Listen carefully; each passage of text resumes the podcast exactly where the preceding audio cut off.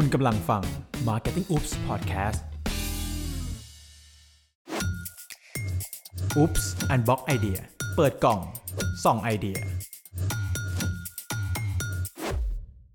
Unbox Idea นะคะ รายการที่จะมาชวนพูดคุยนะคะ เกี่ยวกับแคมเปญการตลาดและ Creative Idea ต่างๆ ที่น่าสนใจนะคะ วันนี้โชคดีมากเลยที่เราได้คิวของคุณต่อศักดิ์ชื่นประพานะคะ Co-founder and CCO Wolf Bangkok ค่ะคือปฏิเสธไม่ได้นะ ว่าตอนนี้หลาย ๆ คนเขาก็คุยกันเรื่องของ Data เอ่ย AI เอ่ยใด ๆ มันเจ๋งอะแต่ว่าสิ่งที่เราต้องไม่ลืมหรือต้องไม่ทิ้งมันอะที่เต้ยบอกไว้มันก็คือความเป็นมนุษย์มันยังไงอะคะ ต้องเข้าใจก่อนว่าไม่ว่าเป็น Data AI หรือเทคโนโลยีอะไรครับ เราต้องทีสว่ามันมันคือ tool มันคือเครื่องมือมันไม่ใช่ชิ้นงานอะต้องเข้าใจตรงนี้ก่อนเพราะว่าบางคนอาจจะคิดว่าเฮ้ยไอเนี้ยมันสามารถเอาไปเป็นชิ้นงานได้ มันไม่ใช่ คิดว่าสมมติว่าเราจะทำโซฟาตัวนี้ก็ได้ ใช่ไหมครับ Data AI มันเปรียบเสมือนเลื่อย ค้อน ตะปู แต่มันไม่ใช่โซฟาอ่ามันคือเครื่องมือในการที่เรามา ผลิตชิ้นงานในการสื่อสารกับคน เพราะฉะนั้นน่ะต้องทีว่ามันเป็นเครื่องมือก่อน อันนี้ต้องเข้าใจตรงนี้ก่อนอ่าการมีเครื่องมือเยอะๆ ดีไหมดี ใช่ แต่เราต้องหยิบมันมาใช้ให้ถูกต้องด้วยใช่ไหมครับมันไม่ใช่แค่ว่าเฮ้ยมีตรงนี้เรามาใช้เลย อันนี้ออบเจกตีฟของงานอะเราต้องการทำอะไร ใช่ เราต้องการทำให้คอน sumer เขารู้สึกยังไง เราต้องการชวนเขาไปอีเวนต์ เราจะชวนเขาวิธีไหน มันควรคิดจากอย่างนี้ก่อน แล้วมาดูเครื่องมือที่เรามี ว่ามันใช้อะไรได้บ้าง ซึ่งตรงเนี้ยมันใช้ได้หมดเลยไม่ว่าคุณจะเป็นแบรนด์เล็กแบรนด์ใหญ่หรือเอใช่เจนซี่หรืออะไร ไม่ใช่แค่แบบ just อะเอออยากจะเอาเทคโนโลยีมาใช้ใช่เฉยๆอันเนี้ยซึ่มังนชอบคิดกันอย่างเงี้ใช่ยเดี๋ยวนี้มันจะเป็นอย่างเงี้ยคือลูกค้าก็จะรู้สึกว่าแบบเอาเฮ้ย ฉันต้องใช้ AI อย่างเงี้ยซึ่งใช้อะไรอะมันครั้งมันมันมันไม่ได้มีออบเจกตีฟในการที่จะใช้เลย จริง ๆ อยากให้ ให้คิดก่อนว่าจะทำอะไร งานเนี้ยซึ่งบางครั้งมันอาจจะเป็นแค่อีเวนต์งานหนึ่งก็ได้ที่ไม่ต้องใช้ AI Data อะไรเลยอย่างเงี้ยมันอาจจะเหมาะกับออบเจกตีฟอันนั้นที่ลูกค้าต้องการมากกว่า ก็คือเราสื่อสารกับมนุษย์เพราะฉะนั้นอะคิดแบบเป็นมนุษย์ที่สุดก่อนสำหรับเราเนาะแล้ว Data กับ AI มันคือเครื่องมือออย่างเรายกตัวอย่างง่ายๆแล้วกัน มีอยู่ครั้งหนึ่งเราอยู่ที่บ้านประมาณตีสองมี message ตีสองแล้วมี message เข้ามา ตึ้ง เป็นธนาคารส่ง message มาตอนตีสองตอนตีสองตอนที่สองซึ่งเราเข้าใจได้ เราคิดว่าเขาน่าจะใช้ Data ในการเห็นว่าเราอะเข้าแอปเขาบ่อยตอนดึกเขาคงรู้ว่าเรายังไม่นอน และใช้ AI ในการส่ง message มาหาเรา เพื่อจะขายของอะไรสักอย่างอะไรอย่างเงี้ยซึ่งถามว่าเนี่ยคือการใช้ Data กับ AI แต่ไม่มีความเป็นมนุษย์เลย ต่อให้ตีสองเรายังไม่นอนอะแต่มันไม่ใช่เวลาที่เราจะมารับรู้ข้อมูลในการขายของตอนนั้น เรารู้สึกว่ามันเป็นเวลาส่วนตัว อันเนี้ยคือเป็น การยกตัวอย่างในการที่ใช้ Data กับ AI โดยที่ไม่ผ่านความเป็นมนุษย์ มันเปรียบเหมือนกับมีรถมาขายของหน้าบ้านเราตอนตีสองเนี่ยเรายังไม่นอนก็จริงแต่เราเราก็จะรู้สึกไม่ดีกับกับกับเขานะ ใช่นี่ยังไม่นับถึงขั้นที่แฟนถามว่าใครส่งเมสเซจมาอุ้ยตอนบ้านตีไม่สองแตกเหรอใช่ลองคิดดูดิว่าเนี่ยคือการมันทำร้ายคนได้เลยนะ ใช่ไหมเราบอกว่าธนาคาร ธนาคารอะไรส่งมาตอนตีสเอองอใครมันจะไปเชื่อนี่ว่าไงธนาคารส่งมาตอนตีสองอะ นี่ไง การใช้เทคโนโลยีโดยที่ไม่ผ่านความเป็นมนุษย์ มันจะเป็นแบบเนี้ยเพราะฉะนั้นเวลาที่เราใช้ Data AI หรืออะไรก็ตามอะอย่าลืมผ่านฟิลเตอร์ที่เรียกว่ามนุษย์ก่อน นอกจากเคสบ้านแตกแล้ว มีเคสอื่นไหมเอาของต่างประเทศแล้วกันเออของต่างประเทศอ่าเอาของต่างประเทศมีงานอะไรที่มันทำให้เรารู้สึกว่าแบบเฮ้ยเนี่ยมันคือการใช้ความเป็นมนุษย์มามาใช้ประโยชน์ผ่าน AI หรืออะไรอย่างเงี้ยอ่าค่ะ ใช่ อันเนี้ยเป็นงานที่ได้อ่าได้ Grand Prix ในในสาขา Data ที่คานส์ปีล่าสุดเลยอ่าเป็นของเบียร์ Stella Artois ซึ่งเราก็เพิ่งรู้จากงานนี้นะว่ามันเป็นมันเป็นแบรนด์เบียร์ที่เก่าแก่เขาบอกว่าที่สุดในโลกเลย เพราะว่าก่อตั้งมาตั้งแต่ปี 1366 โอ้โห คิดดูดิ นี่มันปี 2023 แล้วอะ คืออันเนี้ยมาตั้งแต่ปี 1366 อะ มันเป็นแบรนด์ที่เก่าแก่มากจริงเราเชื่อว่าเอเจนซี่ที่เขาคิดอะเขาคงไปเจอตรงนี้มาก่อนแล้วว่าเฮ้ยมันเก่ามากเลยว่ะเราเราเราทำอะไรจากตรงนี้ได้บ้าง แล้วยุคนั้นอะมันมีอะไรบ้างวะในยุคช่วงนั้นอะเขาเป็นคนพบว่ามันมีภาพเขียนไงแล้วในภาพเขียนอะมันชอบมีเบียร์เว้ยแล้วเขาก็บอกว่าวัฒนธรรมถ้าอย่างนั้นน่ะยุโรปเออ่า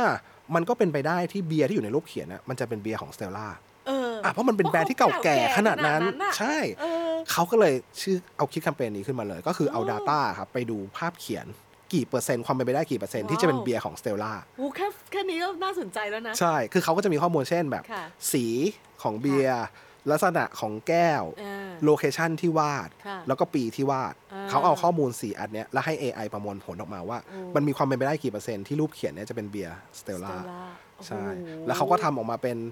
สื่อ outdoor จัดเป็นอ่า exhibition อ่าจริงจังเลยว่าแบบ เฮ้ย อันเนี้ยมันมีความเป็นไปได้ 86%นะอ่าอันนี้มี 22%นะเฮ้ยมีนู่นนี่นั่น เป็นงานที่มีเสน่ห์มากเลยอะ ใช่ เพราะอันเนี้ยมันทำงานกับใจคนต้องเข้าใจว่าคนที่ไม่ใช่คนประเทศเรานะเขาจะสนใจเรื่องศิลปะเขาไปมิวเซียมกันบ่อย เพราะฉะนั้นมันเป็นสิ่ง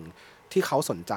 ในชีวิตประจำวันอยู่แล้ว แล้วเขาแค่ใช้เครื่องมือมาทำให้มันสื่อสารกับคนได้มากขึ้น ถ้าถ้า ในในส่วนตัวเราเรามองว่าชิ้นงานนี้มันมีเสน่ห์มากกว่าแค่แบบว่าการใช้ AI มันคืออมการผสมผสานระหว่างวัฒนธรรมใช่ของคนในท้องถิ่นตรงนั้นที่ใช่สนใจและรักเบียร์อืมมาผสมกับความที่แบบเป็นแบรนด์ที่เก่าแก่ทรงคุณค่าอย่างเงี้ยอืมแล้วมาใช้ AI ที่เป็นเทคโนโลยีสมัยใหม่อะใช่มันกลมกล่อมมากใช่เลยว่ะมันเหมือนผสรมสชาผติสานเบียร์ใช่ คืออย่างที่บอกว่าเขาตั้งต้นจากการที่เขาจะสื่อสารกับคนนั่นแหละ ใช่แล้วเขาแค่ใช้พวกเนี้ยเป็นเครื่องมือในการช่วยให้มันสื่อสารได้สนุกขึ้น ได้น่าสนใจขึ้นใช่ไหมเวลาที่คนเห็นแบบเฮ้ย 86%เลยว่ะ เพราะอะไรวะ มันยังไงวะ เขาก็จะขึ้นมาเป็นกราฟเอาเพราะว่ามันวาดตรงนี้ในปีนี้ ซึ่งอยู่ใกล้กับโรงงานเขาหรือเออออะไรหรือสีของเบียร์มีความมันเนิร์ดใช่เบาอะไรอย่างเงี้ย แล้วคนมันชอบอะไรแบบนี้อยู่แล้วชอบใช่ไหมชอบคนมันชอบไปดูใช่อะไรอย่างเงี้ยเออแล้วก็ รู้สึกว่ามันเข้าไปอยู่ในชีวิตประจำวันของคนที่เขาสนใจเรื่องนี้ด้วยอืมแล้วก็อีกข้อหนึ่งที่เรารู้สึกก็คือต่อไปเวลาที่คนเห็นภาพเบียร์ค่ะในภาพเขียนอะค่ะเขาจะนึกถึงสเตลล่าแล้วอยู่ดีเขาก็ได้พวกartist ดัง ๆ ของโลกค่ะมาเป็นพรีเซนเตอร์ของแบรนด์เฉยเลยอ๋อเออข้ามสายเข้าไปอีก ใช่ ซึ่งต้องแต่ต้องบอกกันว่าพวกภาพเขียนพวกเนี้ยเขาฉลาดอย่างหนึ่งคือ มันไม่มีลิขสิทธิ์แล้วค่ะใครใช้ก็ได้อ่าอ่าเพราะฉะนั้นเขาก็ใช้ได้เต็มที่เลยในการที่มาทำ commercial จีเนียสมากเลยอะ เอเจนซี่มานี่ใครทำพอพอจำได้ไหม GUT ครับ GUT อาร์เจนตินาว้าว GUT ที่บูนอสไอเรสซึ่งเป็นเอเจนซี่ที่เราชอบมาก แต่เขายังไม่อ่าเปิดที่ไทยเนาะมีตัวอย่างอีกตัวอย่างหนึ่งไหมคะเต้ย โอเคครับ อันนี้อาจจะไม่ใช้ Data AI อะไรขนาดนั้น แต่ว่าค่ะใช้เทคโนโลยีเหมือนกันแล้วกัน อ่า แล้วเรารู้สึกว่ามันสื่อสารกับใจคนมาก ๆ เลยครับอืมมันชื่อแบรนด์ว่า PedidosYa ค่ะ เป็นแบรนด์คล้ายๆกับ Delivery Delivery ของเหมือนคล้ายๆกับ Grab บ้านเราอย่างเงี้ยแหละแต่เป็นของอาร์เจนตินาค่ะ นะชื่อ PedidosYa ครับ แล้วก็ถ้าเกิด ทุกคนจำได้ในปีที่ผ่านมามันมีอีเวนต์หนึ่งที่สำคัญมากๆระดับโลก และและเกี่ยวพันกับอาร์เจนตินาอ่านั่นก็คือเขาเป็นแชมป์โลกบอลโลก อ๋ออ่าอีเวนต์บอลโลกนั่นเอง ใช่ ซึ่งเขาไม่ได้เป็นแชมป์มานานมาก ก็ปีนี้เป็นปีที่เขา ได้เป็นแชมป์โลกคือหลายๆอย่างมันดราม่าเรื่องเมสซี่ด้วยเรื่องอะไรด้วยใช่ไหมทุกคนก็คือคลั่งสิ่งนี้มาก แล้วแบรนด์เนี้ย PedidosYa เนี่ยเขาก็คงรู้สึกว่าเอ๊ะแล้วเขาจะมีส่วนร่วมกับอีเวนต์นี้ยังไงได้บ้าง แต่เขาไม่ได้เป็นสปอนเซอร์หลักไม่นะเลยอ่าไม่เลยไม่ได้จ่ายตังค์สักบาทเลยดีกว่าเฮ้ยน่าสนใจเออเออเออแล้วเขาจะรู้สึกว่าเฮ้ยเขามีส่วนร่วมกับอีเวนต์ที่คนมันกำลังบ้าคลั่งสิ่งเนี้ยได้ยังไงบ้าง เออ ซึ่งอย่างที่บอกนะเขาเป็นแอปเหมือน Grab อะค่ะง่ายๆเลยครับเขาก็แค่ส่ง message ไปหาทุกเครื่องที่มีแอปเนี้ยว่าของที่คุณสั่งกำลังจะมาส่ง ของที่คุณสั่งกำลังจะมาส่ง แล้วคนก็จะเฮ้ย ฉันไม่ได้ส่งสั่งอะไรเลยอะเออโดนแฮ็กหรือเปล่ามิจฉาชีพเปล่าเออโดนแฮ็กหรือแอปแบบโดนแฮ็กมิจหฉารือเปล่าชีพเปล่าเออทุกคนรู้สึกงั้นจริงเออๆทุกคนก็ไปโพสต์ในโซเชียลมีเดียเต็มเลยว่าเออเออโพสต์รูปเนี้ยว่าเฮ้ยแอปมันโดนแฮ็กหรือเปล่า ฉันไม่ได้เออสั่งอะไรเลยทำไมมันอ๋อคนนี้ขึ้นเลยเหรอขึ้นมาแบบขึ้นมาเลยอะเพราะทุกคนงงว่าไม่ได้สั่งอะไรทำไมมันขึ้นมาอย่างเงี้ยแล้วอะไรเออออะไรจะมาส่งอะฉันไม่ได้สั่งจะต้องจ่ายตังค์หรือเปล่าเนี่ยงงไปหมดนึกออกไหมเออเออเออเสร็จแล้วคนเขาค่อยมาเฉลยว่าจริงๆแล้วไอ้ที่มาส่งอะมันคือถ้วยบอลโลกโอ้ มันคือถ้วยบอลโลกที่กำลังนำมาจากประเทศที่แข่งอะคือเขาเวลาเขาชนะเสร็จอะอ่านักเขาชนะอ่านักเตะเขาจะได้ถ้วยแล้วขึ้นเครื่องาถือขึ้นเครื่องกลับมาด้วยนคือธรรมเนียมปกติทำนวนปกติก็คือเสร็จแล้วเขาลงเครื่องปุ๊บเขาก็จะชูถ้วยใช่ไหมอะไรอย่างเงี้ยใช่มันก็เลยแค่ไปลิงก์กับแอปแอปหนึ่งที่ดูพวกเที่ยวบินของสายการบินได้ อ่าสมมติว่าเราเราสั่งของเนี่ยมันจะมีเส้นทางมาอ่าใช่ไหม tracking อ่า บอก tracking มา อันเนี้ยมันก็เป็น tracking เหมือนกันแต่เป็นสายการบินอืม ว่าบินมาจากประเทศนั้นน่ะจะมาถึงที่อาร์เจนตินาหรือยัง แล้วเราเชื่อว่ามันเป็นสิ่งที่ทุกคนในประเทศอาร์เจนตินาอยากได้ อยากให้มันมากลับมาสู่ที่ประเทศนี้อีกครั้งหนึ่งและแอปเนี้ยก็คือขโมยซีนของบอลโลกเลยโดยที่ไม่ต้องจ่ายตังค์สักบาทอะเขาแค่ส่งไปที่ผู้ใช้งานของเขาอะเราว่าอันเนี้ยมันเป็นการใช้เทคโนโลยีที่ทำงานกับใจคนมากๆเลยอะแล้วเป็นการขโมยซีน เรื่องบอลโลกที่คนกำลังสนใจอะอันเนี้ยก็อย่างที่บอกว่าเขาเริ่มจากการที่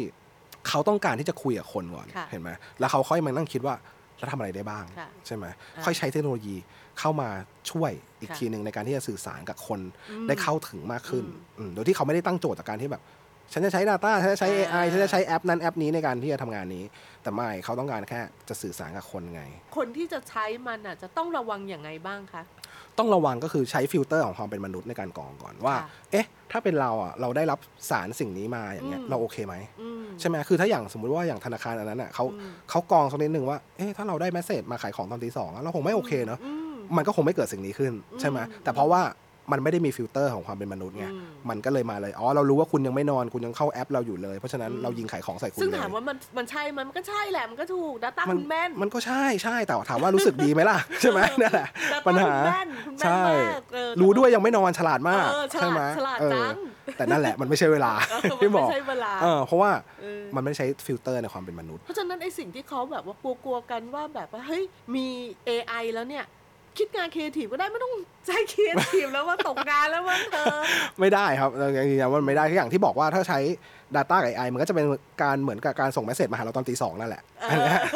มันก็จะได้ประมาณนี้แหละมันจะเอได้อประมาณนี้สิ่งที่เออออกมา อันนี้ก็เป็นสิ่งที่ฝากไว้นะ เทรนด์มันมาก็จริงใช่สิ่งสำคัญประโยชน์ของมันมีอืมก็จริงความแม่นยำความฉลาดปฏิเสธไม่ได้อืมแต่อย่าลืมว่าความเป็นมนุษย์เนี่ยแหละ สำคัญที่สุด เพราะว่าเราสื่อสารกับมนุษย์ด้วยกันเองนะคะ วันนี้ก็ใช่ครับขอบคุณเต้ยมากเลยนะคะ ที่มาแบ่งปันไอเดียต่างๆ แล้วก็คราวหน้ายังไงก็เชิญมาอีกนะคะเต้ยได้เลยครับยินดีครับไเลยค่ะขอบคุณค่ะขอบคุณครับ